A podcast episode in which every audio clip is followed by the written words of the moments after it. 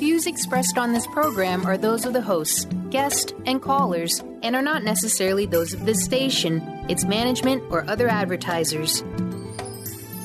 You're listening to Transformation Talk Radio.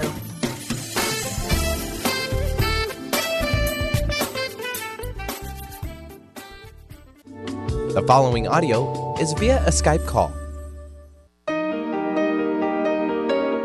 Welcome to the Dr. Pat Show. Talk radio to thrive by. Powerful, inspiring, and coming to you live, bringing you stories of people like you and me busting through and living life full out. Get ready to dare to wonder what your life would be like if you knew you could not fail.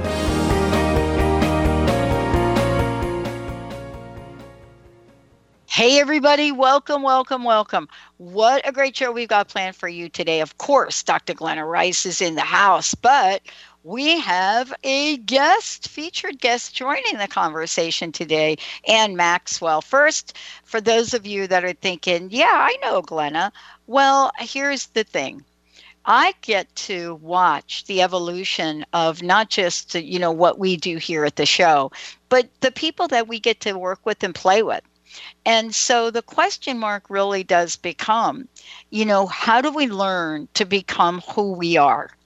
And what is it about us that continues to grow and change? You know, uh, for many of you, you've heard me introduce Glenna as a therapist, a physical therapist, owner of Access Physical Therapy. But more than that, she's an access facilitator, travels all over the world. The question that I love that she presents is Did anyone teach you to be a parent? No, no. They, you don't get taught to be a parent. You don't get taught.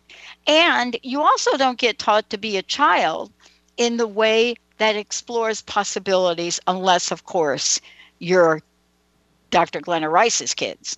But on the other hand, what is it that is conscious parenting? And then who are these conscious kids? We have a guest psychotherapist today, Anne Maxwell, joining in on the conversation because, yeah, the word conscious is important in all of this. You know, Anne, uh, psychotherapist, 25 years of experience. She works with children, families, adults, and is joining the show today uh, also as a co author of a book with Gary Douglas and Dr. Dain Heer. Um, they are the uh, co creators of Access Consciousness. So, what is it about the work that she's doing, the keys to the magic, all hmm. of the above, and how can we write a new narrative to what it is that we can learn about conscious parenting and how that cultivates conscious kids. Welcome to the show, both of you. Today, it's great to have you. Oh, thank you so much. Yeah, thank yeah. you, Dr. Pat. Yeah, yeah I, I want to add another category in here uh, conscious grandparenting.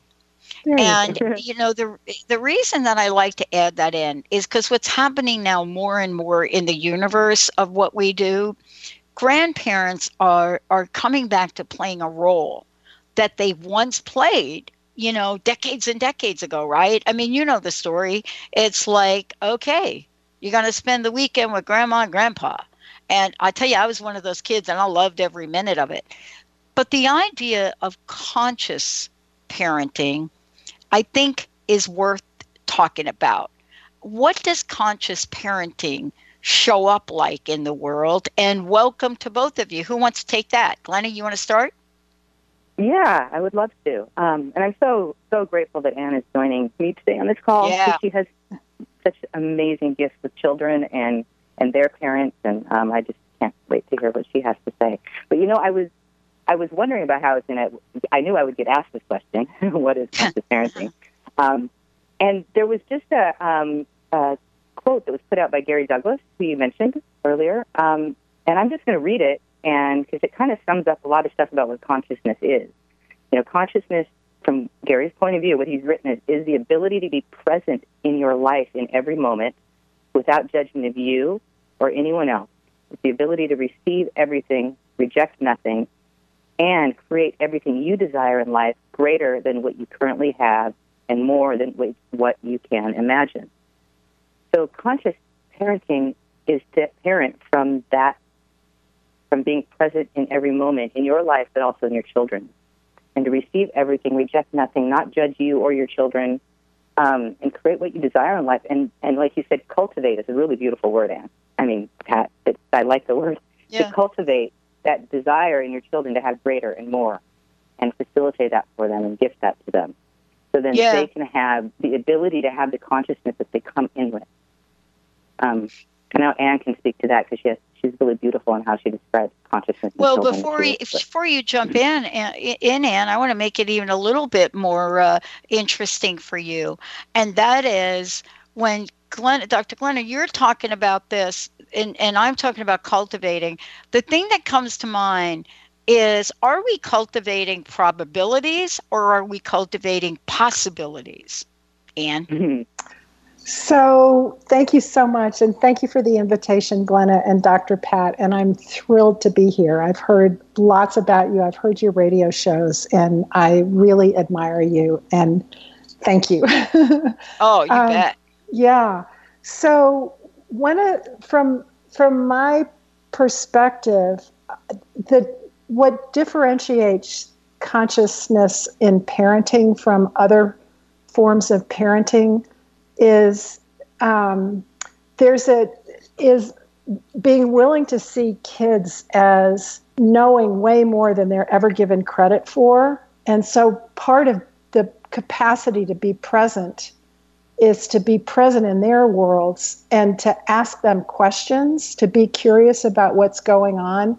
And when when you function from probability you really function from conclusion from you know the way things are what all the experts say what everybody how your parents tell you you should parent what all the books say. And the functioning from possibilities is really functioning from asking questions. And that's really part of that's one of the key ingredients to being able to be present is not functioning from any foregone conclusion but really being curious really wondering what is this? What can i do with it? Mm-hmm. What are they saying? What is you know what's actually going on here? What's up? Right? Yeah. Does that make sense Yeah, it does. And the other part of it too is, you know, we teach we teach our kids, uh, and then as adults, if we continue on with, uh, let's just say, sports, right? I mean, dance now is another one of these arenas, but you know, it, originally it was music, music, right? But sports, dance, we teach them and encourage them to really learn these things. And as part of learning them, we also are saying to them, you must focus. You know, you must put your energy and focus. The question really then becomes, as we're cultivating this idea of focus and attention, is are we going to focus on a limitation? Because this is really, to me, important in this. Are we going to focus on a limitation? Or are we going to find ways as parents, as teachers, as people that as people that are guiding others, are we going to find a way to move away from that limitation, even if we show up at the table with our own limitations, Dr. Glenna?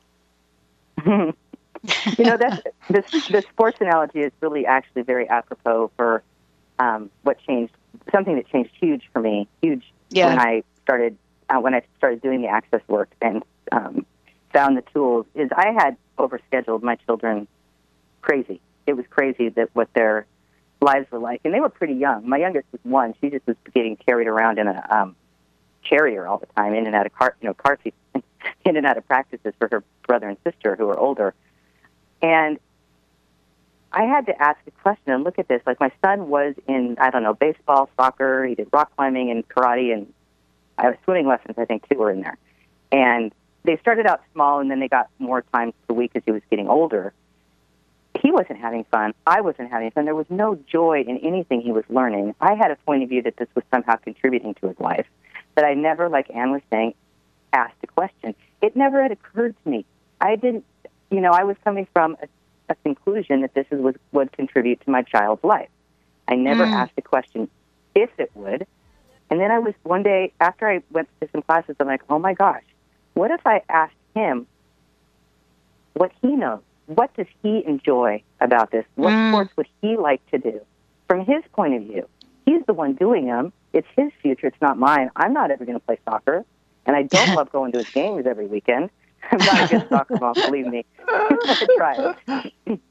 and um, we went. Down, everything went away but karate. Everything went away. It was the only one that was a yes for him. I asked energetically his body getting that yes, no, light, heavy that we've talked about on the show many times, and I just asked him out loud. You know, what do you know? What would you like to continue doing? Would you like to continue any of them? Is really what I said. Right. And if you do, which one? And it was karate for him. And his sister dropped out of everything and went to some art school on the weekend, which is what she wanted. Um, and then I have the one parenting rule that I actually have, ever really had my kids. They needed to be dressed at the door, telling me to hurry up for their practices, or we didn't do the sport. And right. that's been going on for like 10 years, and it's always been that way. My youngest daughter does cheer now, um, and she is dressed at the door going, hurry up, Mom, I'm going to be late. Yeah. that was awesome. because Well, and- and this is- yeah. Yeah. And and you know, this is really just one example, right? But it's a really Mhm. important one because what it talks about is a pattern of what I like to call delivery.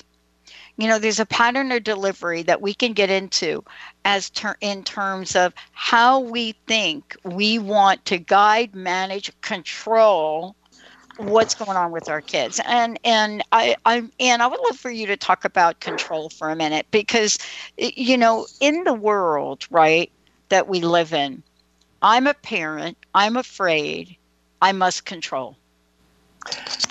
Awesome. And so one of the what i what i say to parents and what i say to friends and anybody who asks me these kinds of questions is i bring them to this idea that it, choice creates and the choice that you make now actually is creating a future immediate medium sized and long term future. And kids get this. And just a really quick story a mutual mm-hmm. friend of of Glenna's and mine, her son was a year and a half at the time, and it was the first time in the summer that they had had a barbecue, and their family gets together all the time. And he spent the entire time running towards the grill, pretending that he was going to touch it, and she spent the entire um, event yelling at him, telling him not to do it. And she called me afterwards, and she said, "I'm not going to make it. I'm not going to live through the summer. Like this is not fun at all." What do I do? And this issue of con- this thing of control, like as parents, we're taught that we need to control our kids so that they're not out of control, so they conform to all the rules and regulations, so they do the right thing at the right time with the right people and therefore succeed, right? Well, Mhm. you know, so choice creates. So I said to her, here's what you do take his hand, like next time you have a cookout, make sure the grill's really hot and take his hand and put it right up to the grill. Don't touch it but put it up to the gr- grill and let him feel the heat and say, look, if you touch this big, big, big, big owie, and you know how bad the doctor hurts you when you go for a shot, it's going to be worse. And I said, say as much like horrifying stuff as you want to about that. And then I said to her, you're also going to have to be willing to take him to the ER if he calls your bluff. And she said, I'll do it. Like, I, this is not going to work. So the next, she called me after the next cookout and she said, she did what we had talked about. And she said, um, she turned away and he went, Mama! And he started running towards the grill with his hand outstretched with a grin on his face. And instead of yelling at him, she just shrugged her shoulders and rolled her eyes up to the sky, put her hands up, palms up, and turned away. And he didn't do it again. And he hasn't done it since. I mean, he's five now, so he wouldn't be doing that anymore. Yeah. But choice creates, and kids get that. And and and if you try to control them, all they're going to do is fight you. But if you tap them into the energy of whatever it is that they're creating by choosing whatever they're choosing, they're the ones who get to control their lives and their worlds. Does that make sense? Oh, I love Yeah. it. It makes sense. And here's the question because um, our children are like what? No difference. No different than we are. but yet we want to impose like these. I don't even want to say dual standards because they're not just dual standards. There are many, many different standards, right? Mm. um you know aren't we talking about you know for today aren't we talking about the level of consciousness i think has to begin with our own consciousness and that's the question glenna i'd like to ask you about is, you know, how do you all work with parents so that they can raise their level of awareness to the exact way and that you just described, right? Yeah, well, um, one of the things is that the, you know, parents are all working on their life living in reality too, and we don't always have yeah. as much consciousness as we're, you know, we might not be there yet. Um, but we can have tools that will help our kids, and they'll help us too. So I always come in, you know, whatever limitations are going on in your world, whatever stuff you're creating as a parent, um, your life living reality, where it's messed up. Interesting point of view. It's an interesting point of view. I'm not judging any of that. If you're coming in asking questions for different, having creating something different with your kids, these tools are going to work anyway.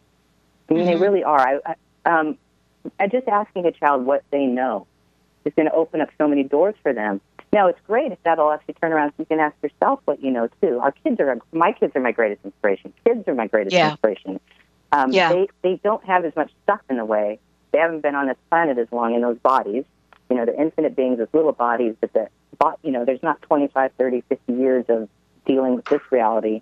they might come in with stuff, but they're not. They've got their doors are easier to find. They're easier to open up. They're easier to you know tweak. Um, I had a story just like what Anne was saying. You know, there's the um, burning your hands is one possibility. Um, but I had my daughter, the youngest one, thrust herself in the second she was could, and mm-hmm. she would in early years in grade school go to school in like put together the strangest outfit. And I'd look at her, and instead of controlling her and saying you need to change those clothes, which would have not worked with her or any of my kids, I would say, okay, so if you go to school today dressed in that, what's it going to create today? And I would just ask her what she knew about it. Like have her look into her day with her clothes on, the goofy outfit, the mismatched socks, or her pink tutu, Cinderella outfit, whatever it was she was putting on. Um, and she would often, you know, she didn't always change the clothes, and I would let her go in what she was wearing because she saw what that would create for her. Whatever that was was her creation. She was choosing it. It was her choice. It was creating her reality. And if it worked, she would know it. If it didn't, it would be her choice. It wouldn't be mom imposing it on her. And then she often would go, "Oh, this isn't going to work," and she'd run in her room and put something else on.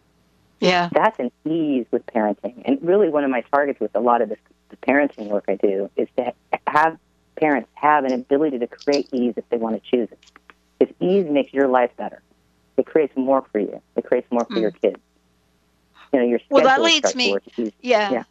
I mean, that leads me to, uh, you know, t- wanting to talk with you both about this idea of awareness as opposed to, okay, you know, doing what's right. And we started to touch upon that. But the thing I want to make sure we mention is on September 1st, you're actually going to have a panel of conscious parents. So if people are listening to this show today and they're thinking, what do conscious parents look like? This is going to be a way to, to literally talk about that, but also, you know, conscious parenting, conscious kids also a live stream uh, September 9th. Tell us about what you've set up to demonstrate what this looks like for people. For the webinar? Yeah, it's going to be a Zoom. I'm not sure how many people are on it. There's a whole bunch of us that are going to be there, and you can ask us anything. Um, probably wow. like seven or eight different access facilitators, parents. Um, some may not even be parents, but are just are involved with kids. I think Anne, are you going to be on it? I'm pretty sure Anne is. Um, I hope she is. Uh, I'm and, not. I'm, I, we can talk about it later. I would oh, love oh, there to. we go. yeah, I would love to. You can explore what's possible. Yeah. It's a bit, the who's going to be on and the questions are going to be asked is going to be a little bit loose um, knit, but we will be there talking about that, talking about an amazing um, six week telecall that Gary Douglas is doing, Conscious Parents, Conscious Kids. First time he's really done a parenting um, telecall seminar since I've been doing this work, which has been 12 years. He did something a long mm-hmm. time ago, kind of passed on some of the parenting stuff um, to teach the classes to me, and now we're opening it up to more people to be able to teach this. And he's going what he's going to talk about after, you know, with what's going on and changing in the world right now and with access, it's going to be incredible. I'm so excited for that class. Mm-hmm yeah well and how can let, let's just make sure we let folks know throughout the you know the show today the the best way to to find out more is people can go to accessconsciousness.com slash dr glenna rice i mean that's one way to do it right that'll find my seminar on the 9th. The other ones is just go to accessconsciousness.com. Okay. Um, okay. And I can put, yeah, that would be, or you can also go to my Facebook page. They're listed there. Um, Glenna Rice, Good. my Facebook. Yeah. And you can find all of that on there too. That's probably the quickest way because I don't know the exact links to the other two calls, the other, mm-hmm. um, the webinar and mm-hmm. Gary's. Gary, you could go, you could search Gary Douglas to find his class or Conscious Parents, Conscious Kids on the Access site. I love it. Now, Anne, I want to talk with you a little bit about, you know, your work with kids because, you know, you do something called the spectrum, right? And yes. I wanted to get a sense from you about what that is and then how do you integrate the access uh, tools?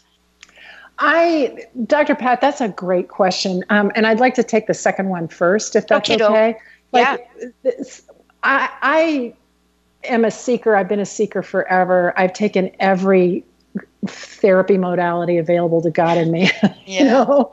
And I happened upon access consciousness about eight years ago, seven and a half, eight years ago, and and so my practice is eclectic, and I and and I include the best of the best. And when I discovered access consciousness, I didn't throw out everything that I was doing. I actually continue to keep the stuff that actually does work.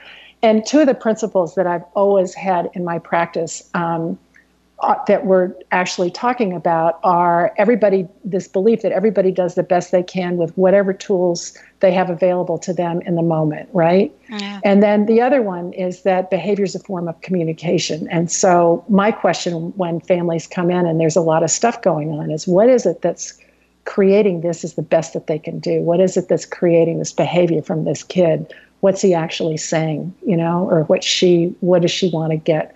What does she want to have told?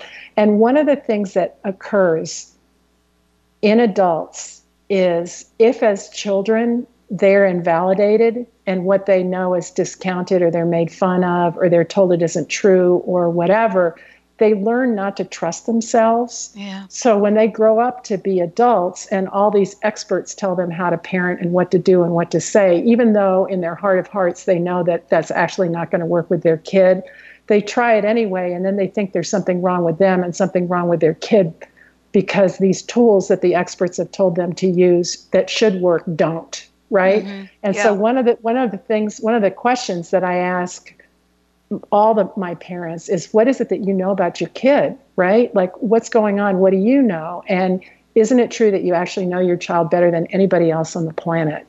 And so even if what you know flies in the face of what the experts tell you should be so would you be willing to follow that to know that that's actually true? And it and you can just see the waves of um, self-judgment and fault finding and like all that kind of stuff just roll yeah. off their shoulders when they get that they're that they actually are the experts on their kids, not the experts. You know, kids that only need five hours of sleep a night, where the pediatricians say they need 11 hours, and the parents make them wrong and the kids wrong. I mean, it, I have stories that I could write like eight more books with about yeah. that. But yeah. that, like, that's that. That's that second piece of how do I integrate it. I ask the parents what they know. I ask kids what they know and they and they tap into it. I don't ever tell them what they should say or do. I can make suggestions, but um, I don't ever become the expert over them. Mm-hmm. And isn't sense? that yeah? And so the reason, Anne, that that's so important is to talk about is in the context of this is part of consciousness. Period.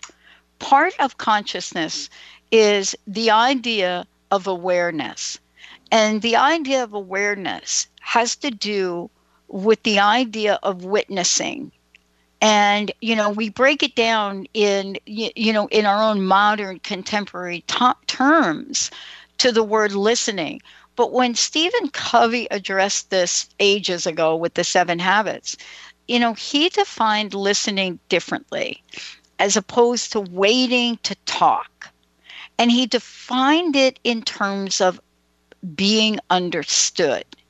And I think that's what, you know, at some level, that's what I hear you both talking about today is this form of consciousness that has to do with understanding each other, not just on the parent, you do what I say, but understanding. When we come back from break, we're going to take a look at how do we go about it?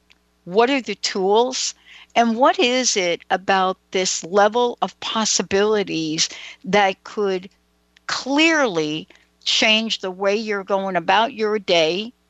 And then how do conscious kids create differently? Stay tuned, we'll be right back. This is a story about control. My control. Control of what I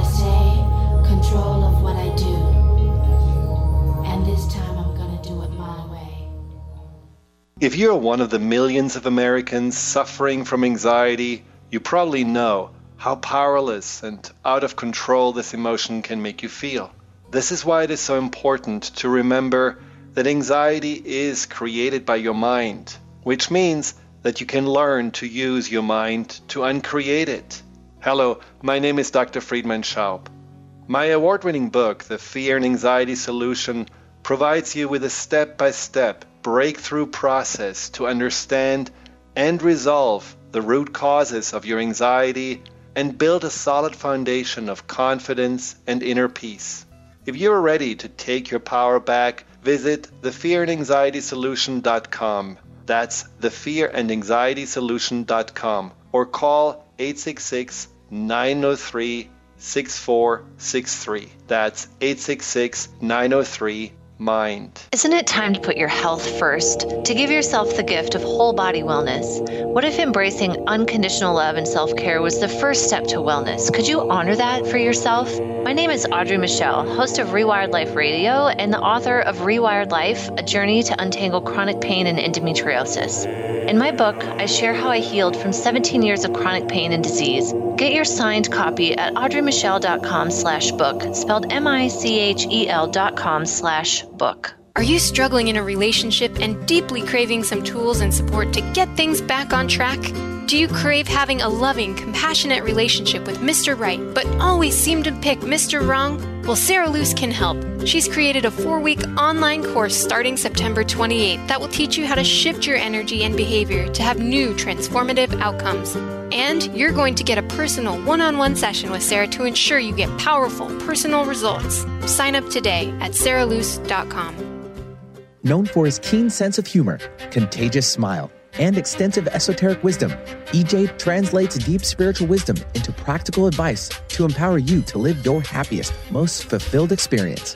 Mystic Living Radio, Deep Spiritual Wisdom, Practical Advice with EJ, Eliyahu Jian. This hit show delivers profound experiences for all who want to live life to their deepest desires. Tune in monthly for Mystic Living Radio. Learn more by visiting vitaltransformation.org. How would you like increased health and vitality? How would you like to avoid the onset of disease as well as slow the aging process? This is all possible through a simple, safe, and natural process. Every day, we are either moving toward wellness or away from wellness. Hi, I'm Mary Jane Mack. I'd like to be your partner in achieving optimal health. Contact me now at maryjanemack.com or call 425 392 0659. Visit maryjanemack.com.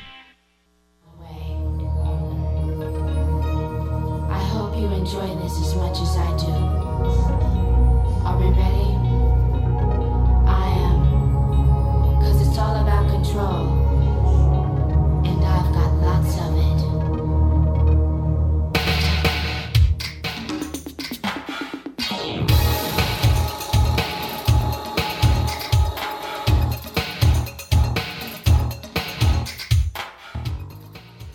Hey, everybody, welcome back. Um, I love this conversation. I love it. Here's what I want to say. And then, Glenna, you always love when I say stuff like this, Dr. Glenna. You love when I just open my mouth and out comes this thing, right?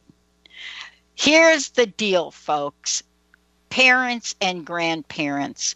You're sitting and you're listening to this and you're thinking, you can't teach an old dog new tricks. I know it. I can feel you out there. I want to say that is absolutely something that I'm not even going to talk about. I'm going to like throw that right back at Glenna and Anne um, because I know it's a consciousness level here. And before we jump to that and talk about how do conscious kids create differently, please let's talk at some of these classes. Uh, September 1st, free Zoominar. Jessica, I hope you're listening because we're going to do the Zoominar thing too. With the panel of conscious parents, September 9th, Conscious Parenting, Conscious Kids live stream from Dublin with Dr. Glenna Rice. Then the 15th, a six part telecall with Gary uh, Douglas, uh, Conscious Parents, Conscious Kids. And then you can work with Dr. Glenna directly at uh, it's glennarice.com, right?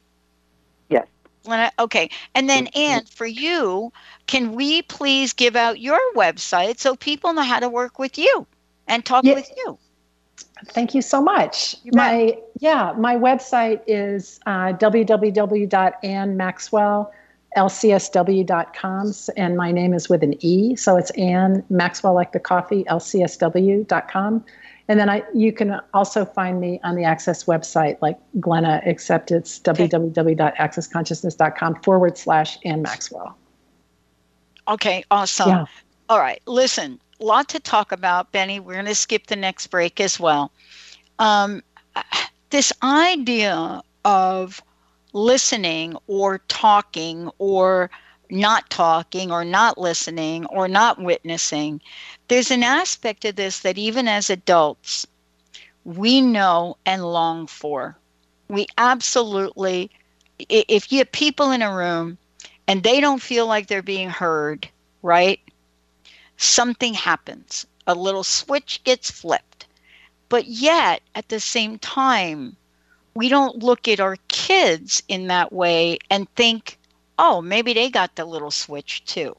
So I want to have a conversation definitely about the switch, but about this idea that conscious kids may create differently, but it also requires conscious parents to show up so that there is a creation differently by all the parties. You see what I'm saying?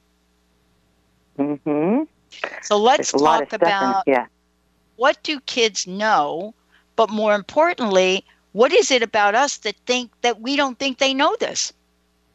Well, you kind of alluded to it a bit when you were um, actually that may have been on the break we were talking about it. But Yeah. that, you know, you can't te- teach a new old dog new tricks. Dog and new tricks. People have been parenting certain ways for so long you know they you know you control the children, or there's also the whole other side of it where you let the kids just run willy nilly and don't have any control, which doesn't work either. Is neither Yeah. of them have a question, and they're both coming from a total point of view about how you have to and what's right about raising kids. Like you must control them, like because if they're not controlled, they're going to turn out to be terrible, terrible adults in the future. Or if you control them too much, you're going to stifle everything. But none of that's a question because every child's going to be different, and every parent's different. and with three kids, I know every single one of my children. I had to, by being in the question and asking what would work here, what would change that, what could I do would be different to change it, what did they know about this? Um, each one of them was completely different on how I raised them. I had to do a little bit more controlling with my son. If you know you want to say it was controlling, I had to be a little bit stricter. My youngest one, if I even sort of got upset with her, she would give me silent treatment for days. She taught me really quickly that that was not what was going to work for her. And really, they, you know, how can I parent these children so it works for all of us? What's required here? What do they require from me? These are the kind of questions I asked. They gave me the information of what would work. And also looking at the whole family, like what can work here for all of us? What can I create or do or be different here that's going to create something that's going to work for my family and create more? And having my children contribute to me was a huge part of um, changing my point of view. Like, what can my kids contribute to me that I've never imagined? And they would start changing things. Things would start working better. So, being a parent, you know, doing parenting the right way, if I was coming from the point of view of this reality about how we should parent, none of the things that were ended up working so amazingly well and creating these fabulous children would have been available to me if I wasn't in the question all the time. I don't know if that kind of helps with, um, Mm-hmm. yeah. Yeah. Yeah, and you know this is something that uh, you know. Let's go, and let's go back to you. You know the idea you can't teach a, a you know an old dog new tricks.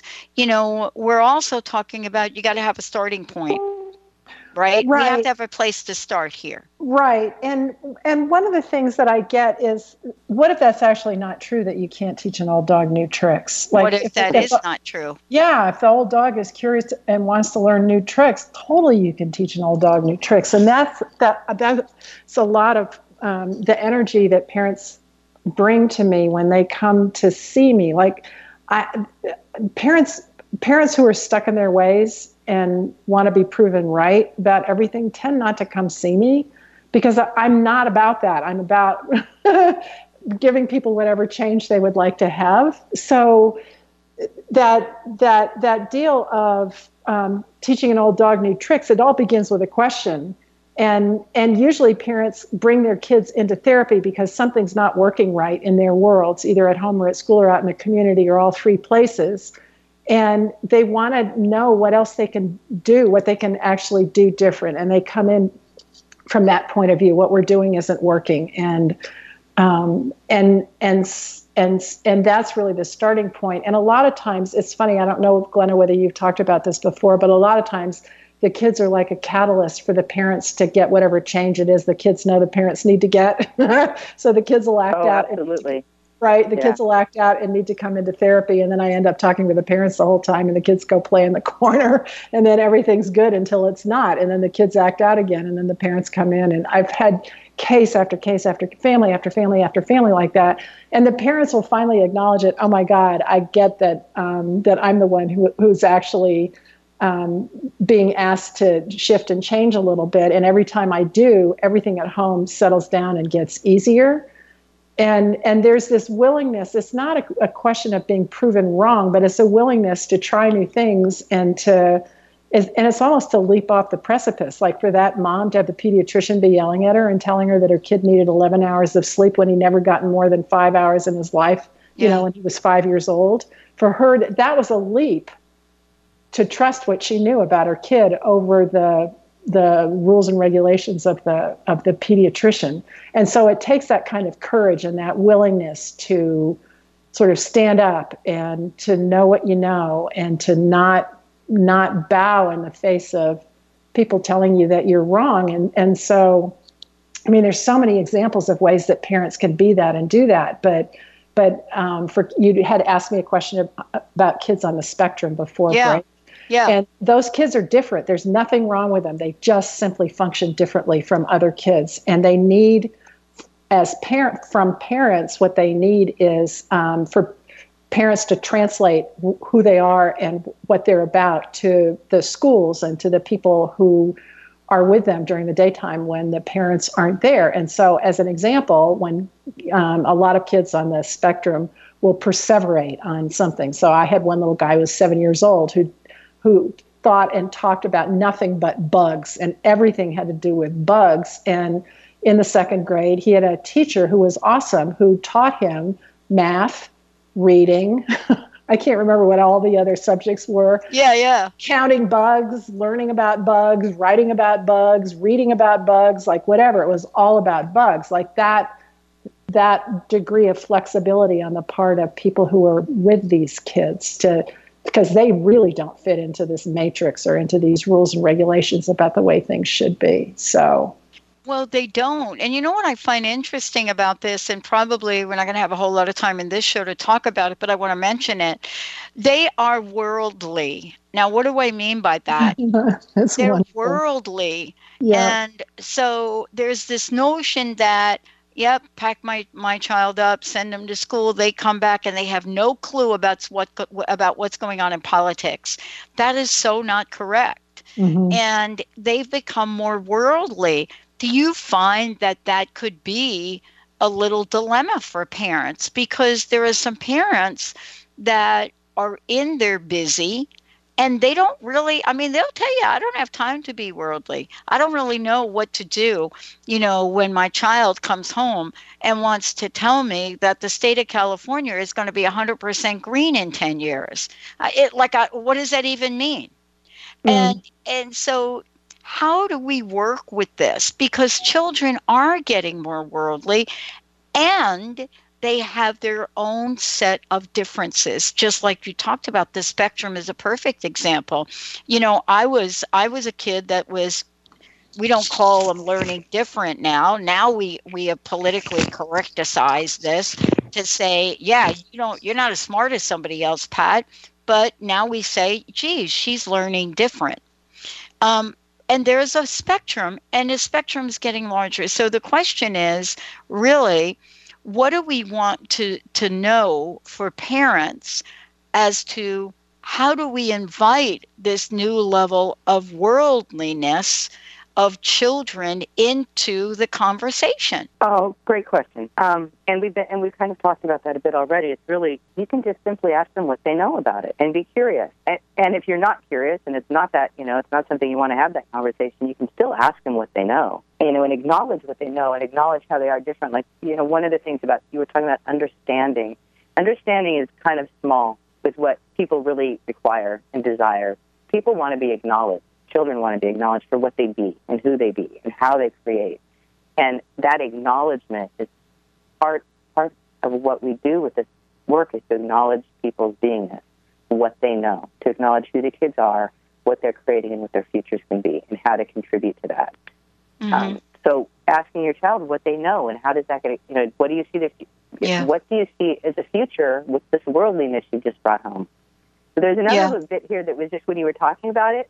This is yeah. one of my favorite parenting tools to give in the classes is asking, is there anything required of me right now with your kids? And what most parents find out is their requirements are about 5% of what they actually thought they were, even when children are very, very young. Children just want to know you're there, you don't take your, their, your energy out of their world, and when you they need you, you're going to be there. But they require much less than we as parents come in thinking they do. Um, so it could be that there's nothing required of you when your kid comes home with this information, except to acknowledge them that they have that information. And they don't really require anything of you about it, except maybe to say, hey, I learned this cool thing. And that may be all that's required. And if you've got a dilemma, you can just ask, is there anything required of me right now with my child? And if it's light, it's a yes. Ask them questions, go say hi to them. And if it's not, you know, keep doing your business. Go work on your computer, clean the house, go shopping, whatever it is you have to do there's nothing required of you right now. It makes parenting a lot easier when you have that question. I mean, I have mm-hmm. to have parents ask it like for all day for a week, as often as they can remember. Is there anything required of me right now? And they always come back totally surprised. And then they have so much more time during their day to create what they would like to create as parents too. Yeah you know let's talk about let's continue to talk about that a little bit if we could. Um, you know the thing that i think is um, on on parents radar definitely on grandparents radar is this idea of i am afraid of my child for the world to be in the world. So I, I have to talk about that a little bit. I know that is not on the list of questions here that we, we said we are going to talk about, but I got to talk about it you know, I am afraid for my child. I am afraid for my child.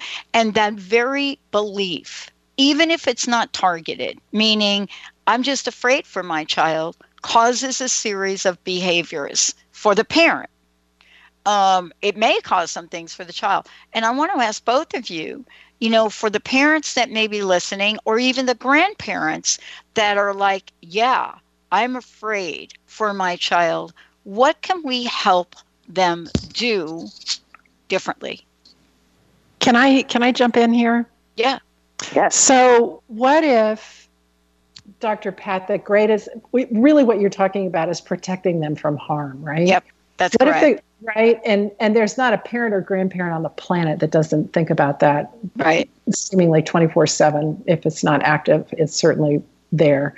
Um, what if the greatest gift that you can give your kid is the gift of awareness, whether it's your child or your grandchild, because y- even as a helicopter parent, you cannot protect your child 24 7, 100% of the time, right? Your kids are going to have to be able to, quote, take care of themselves, know when to leave, know where not to go, know who not to talk to, know what to say, what not to say, how to say it and and so this gift of awareness like how do you do that you ask them a question you ask what what um, dr glenn has been talking about you ask them what they know like what do you know about that And and when you ask, it, so I'm just I have tons of stories. One really quick story. There's go a, for it. Okay, there was a hideous. It was every parent and grandparent's nightmare. There was a nine-year-old girl who disappeared in Westminster, Colorado, about ten, about seven or eight years ago, mm. and she was um, she disappeared about half a mile away from my practice. And all the parents, I at the time I was seeing upwards of 30 to 40 kids a week. I my practice was just full blown and and every parent was freaking out and all the elementary schools were shutting down and there were these lines of FBI agents that were going through field after field after field, culling the mm-hmm. fields for evidence, like forensic evidence and that kind of stuff. And what had happened was the mom worked at night and she came home and went to bed, and the little girl got up in the morning to get, get to school, and she never made it to school. And the school's automatic phone called the mom, who was sound asleep. And the first anybody knew that she was even missing was five o'clock in the afternoon. Mm. And so, after a week or two of this, with just this heightened, frantic, panicky energy, it was they finally announced that they had found her, that she had been killed, that um, mm. and like that. I will spare you the details. And mm. and in Boulder, the chief of police had a meeting with parents who were freaking out beyond belief. And what he said to them is, "You tell your kids to trust what they know." And if they are ever around anybody where they feel uncomfortable, they know that they shouldn't be there or whatever, you tell them that they need to do everything that you taught them not to do scream, punch, yell, spit, yeah. kick, bite, like that kind of stuff. And it and it really created a shift in the parenting community in the in the local Denver area from this heightened panic of I'm going to hold my child's hand until they get on the school bus to oh, okay, we can actually teach them and ask them questions. What do you know? Yeah. Right? Like, yeah. what do you know? And that's the gift of awareness. And yeah. and the, the gift of awareness it's not even anything that you think about. It's not cognitive. It's that people talk about it as that sixth sense or an intuition or an inkling or a sense of. I like, have a I have a term for it. I, I, have a term for it because yeah. I grew up with it, Anne. And what you're talking about, I wish there was a course. Maybe you both do this and teach this at Access Consciousness. but if Gary, if the if Gary and Dr. Dr. Dain want me to teach this class, this is my wheelhouse. It's called Street Smart Sense. Right this is me. Mm-hmm. I grew up in New York. I created street smart spirituality. It doesn't mean I walk around in fear because you're not going to stop me from going down to Manhattan or going exactly. down to the West Village. Right? Exactly. That's what we're talking about. Right, right. Like but I'm not going to go down there and look like a tourist with my big purse hanging out with no zipper. I'm not. Right. We're not doing that. Isn't and as a mom, if you have an eight-year-old kid, yeah. you wake up or you stay up until they get on the bus, right? Yeah. It's like like because the the the the kid that did it to her was 17, and his mom turned him in. It's oh. like which mom was more aware, right? Oh boy! Wow. No kidding. Wow. I uh, know. Yeah. You know, I, I, this is one of my favorite another one of my favorite parenting tools, gifts to talk about with parents yeah. is that fear. You know, basically, you're not considered a good parent if you're not concerned and worried about your kids in this reality. Um, and that worry creates strange, you know, if you're worrying about something that's not happening, like your kid's going to fall off a ladder or out of a tree or they're going to get hit by a car, that actually creates an energy in the child of being afraid of things that don't exist. Twenty four seven awareness. Twenty four seven afraid. Yeah. Yeah. Yeah one of the things parents can do when you have that state of anxiety or worry or fear from your kids is to ask, are my children going to be okay? Now, everything else about empowering them to know the best protection for children is their awareness, is to give them that awareness. All of this goes hand in hand, but also for you as a parent to not freak out. Are my children going to be okay? I ask this. I still ask it. My daughter just moved to Dublin, my 19 year old, on her own for college by herself. Mm. oh my God, your child? Oh my God. Yeah. Glenna, I've yeah. known you to watch your child go off to college. Yeah, in Dublin. Oh. I'm actually flying tomorrow to meet her for a week and do some workshops. But she's been there for four or five days, wow. and and she will be on her own. So I I had moments of ah Dublin, big city, 19 year old beautiful young girl. um, grew up in the suburbs in Marin. and, and I'm just like, I asked, is she going to be okay? And it's so light. Is this creating her future? Is her future going to be great? Is it going to be okay? They're all huge yeses. I can feel my body almost vibrate when I look at what she's creating. I'm not going to stop that with concern and worry. Wow. I know she's going to be okay, and I'm going to contribute everything I can to help her create what she's creating with her future. So, what is required of me? I'm going to go there and help her move, move into her apartment next week, and then I'm going to fly back home. Um, but this makes this allows me to have an mm-hmm. so I don't have to be that worry, you know, concerned parent. And I've used this with swimming lessons when kids were little. My youngest jumping into the pool at three years old, couldn't swim, never had a lesson, going into the deep end and I asked the same thing: Is she going to be okay? Totally light, totally light, and you know, is this creating her? You know, what is she creating? Is this fun for her? It was all light, and I watched her in about 30 minutes teach herself how to swim. If I'd been afraid or done any of that as a parent, she wouldn't have had that. You know, mm-hmm. and that that way she is of being able to teach herself amazing stuff with her body. At 13, she still has it. And I know that mm-hmm. that you know at that moment, if I could have shut so much of that off, if I said, "Get out of the pool," oh my God, you can't mm. jump in the deep end. You're not safe. I didn't do any of that. I allowed her to be with an awareness that she was going to be okay. Now, I've gotten a couple no's with friends in teenage years, like, that's not going to be good. They're not going to that party. That's not okay. And walked into the kids' room and said, um, what are you aware of about this party? Mm. Is this going to be fun for you? And they, every time I felt, got the awareness, they were like, uh, no, I don't really want to go out with these friends. The two or three times wow. for sure, they, they got the energy. They knew I just was able to ask them a question, and they knew not to go. No argument, no fighting. You can't go. They got it each time. Great mm. tool for creating parenting with. I love it. I, you know, and I, I have to tell you, I just came up with the topic that I would love for you to address on a future show. And here's what I'm struck by, and I'm going to make it quick because I know we only have a couple of minutes. I grew up with a mom and my mom committed suicide when I was six. My dad remarried really quickly my stepmom pretty much taught me everything that you hear coming out of my mouth right now today and anytime you ever hear me speak and i don't know why i feel that there needs to be something a workshop something that and i don't really say this because i don't believe in separating people but i think step parents need a separate access consciousness something. Now, you probably hmm. all think no, parenting's parenting, but for me, I watched the series of maneuvers my stepmom had to do to keep her own identity and raise us kids the best she can. And I don't know, is there a difference for you? And maybe this is a cliffhanger question for next time. Oh, I think it's a great idea. It may be. I mean, I'm going to do more call series, and that could be one whole call on that. I do absolutely agree that there is. Um, yeah. yeah if t- and knowing that your children, you know, children choose us as parents, they also choose step parents. Yeah. Um, can really be something that contributes to step parents. If they ask this child, you know, what did this, did these children choose me as their step parent? And having that awareness can be okay. How can I contribute? What was it that they required of me? but did they, you know, what was it about me that yeah. they chose could be something that can create more ease. And we, uh, I know some incredible step parents. Um, uh, yeah, absolutely, absolutely. and you know, Glenna, what I'm talking about is, and I'm, the reason I'm mentioning it to you, and you know me, I don't care that we're live on air. Um, I think that there are there are people like my mom that didn't have these tools, but she kind of had them a little bit.